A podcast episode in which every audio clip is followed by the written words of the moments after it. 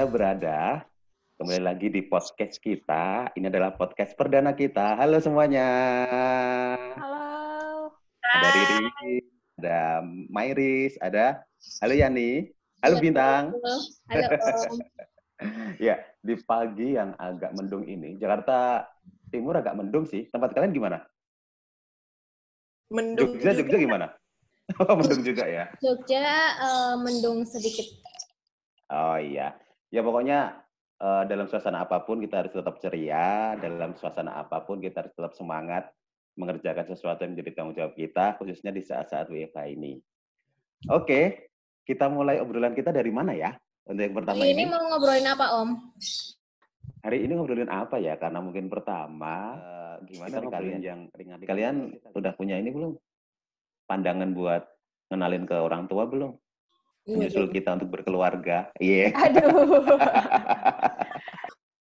Jangan sampai terjebak di masa lalu terus-terusan aja. Wow. Aduh. Oh, berarti yang yang yang kemarin itu merasa dijebak, Rin? Eh, eh, Mir. Enggak juga sih kan lalu. Oh, iya deh. Aku kira merasa dijebak gitu.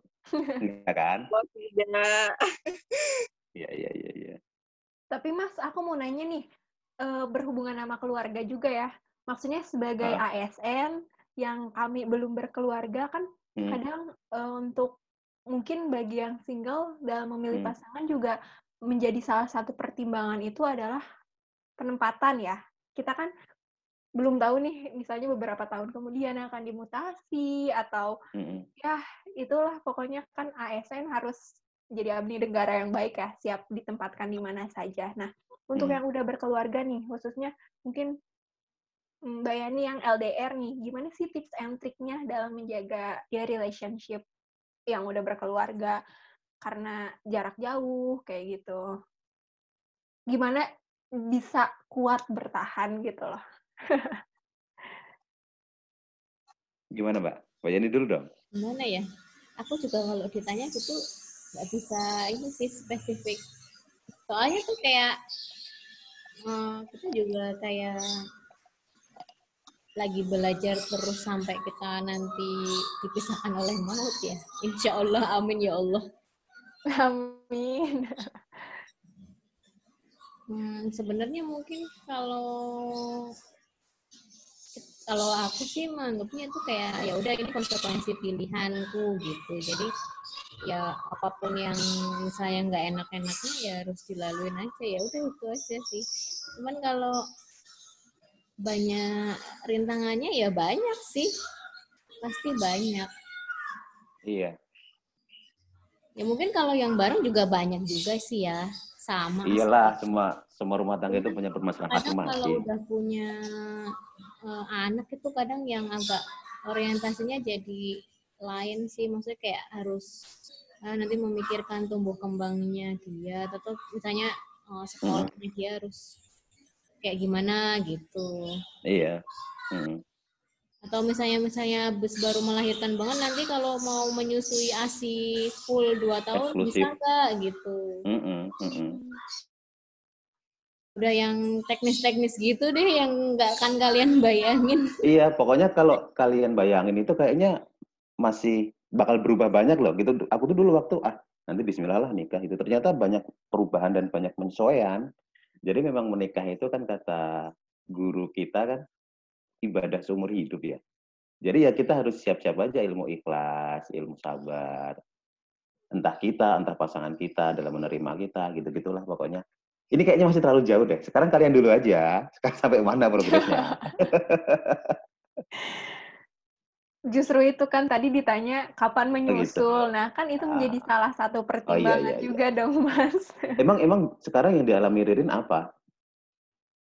Dialami maksudnya. Nah, maksudnya sekarang sedang mengalami apa kok tiba-tiba menanyakan itu? Apa memang eh, sudah mau menuju ke sana gitu?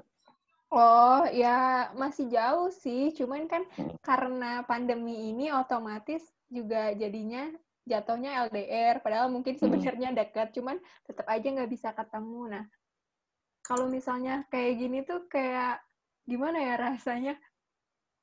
Ya itulah kan orang-orang bilang gitu. LDR itu susah ya, berat kayak gitu. Nah, Aku ini mikirnya nih. sekarang aja berat, gimana kalau udah nikah? Apalagi misalnya penempatannya jauh, beda pulau dan segala Nah. macam. Ini, ini yang bisa menjawab dalam Mbak Yani. Gimana Mbak? Tips menjalin hubungan atau menjaga hubungan dalam kondisi jarak jauh. menjaga hubungan gimana ya? Tapi kalau kayak selamanya jauh-jauh gitu juga agak berat sih. Maksudnya kayak misalnya ini pasanganmu dari luar pulau kan susah ya mau ketemu juga berapa Mm-mm, kali gitu. mm-mm. Berbulan-bulan mungkin ya. Mm-mm, terus Mm-mm. hmm, ya mending sih kalau bisa milih ya yang pasti-pasti aja. Tuh Mir, yang pasti-pasti aja Mir. Ya, sama ini sih sebenarnya kalian juga juga bisa melihat komitmen kan. Artinya Kecuali Eh. kalau ada kesepakatan di antara kalian, kalau nanti suatu saat harus dihadapkan pada pilihan, ada yang mau ngalah, itu aja. Betul, iya. Ah, ah. A- harus ada yang harus ada yang ini sih harus ada yang eh, apa ya ngasih pengertian dan saling mengerti kalau ya memang harus ada cara yang harus ditempuh gitu. Tapi sebenarnya aku nggak tahu ya karena aku belum karena aku bukan LDR dan apa ya dan memang waktu itu ya aku sama istriku ketemunya di Jakarta walaupun kita sama-sama satu daerah kan Eh, dia di Solo aku di Boyolali cuma tetanggaan aja tapi aku lihat teman-temanku yang LDR LDM lah ya yang mungkin terpisah pulau gitu karena mungkin dia dari unit eh, instansi vertikal dari pusat ke, ke daerah karena mutasi gitu kan eh karena promosi gitu kan jadi kepala kantor atau lain sebagainya. Itu aku lihat eh ya memang berat cuman dia bisa menjalani dengan baik gitu.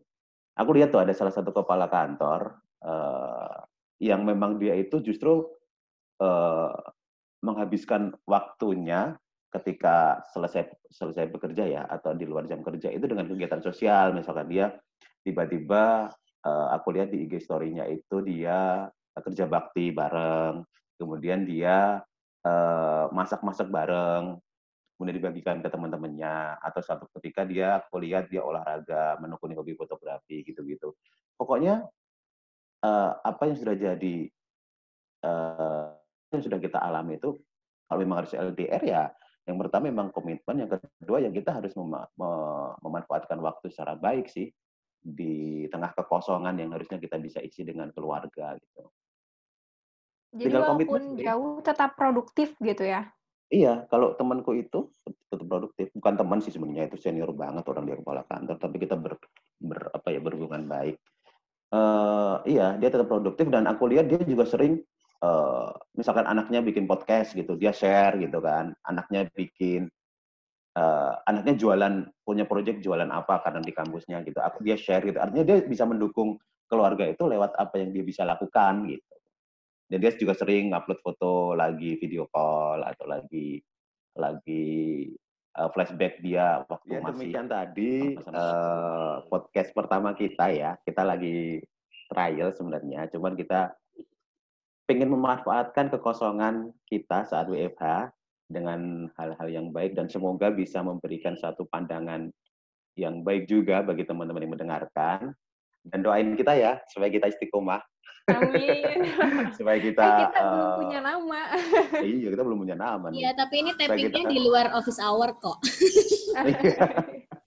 supaya kita tetap bisa eh, sustainable, wis bahasa ekonomi banget nih, berkelanjutan lah dalam membuat konten-konten yang menarik dan semoga berguna bagi kita semuanya.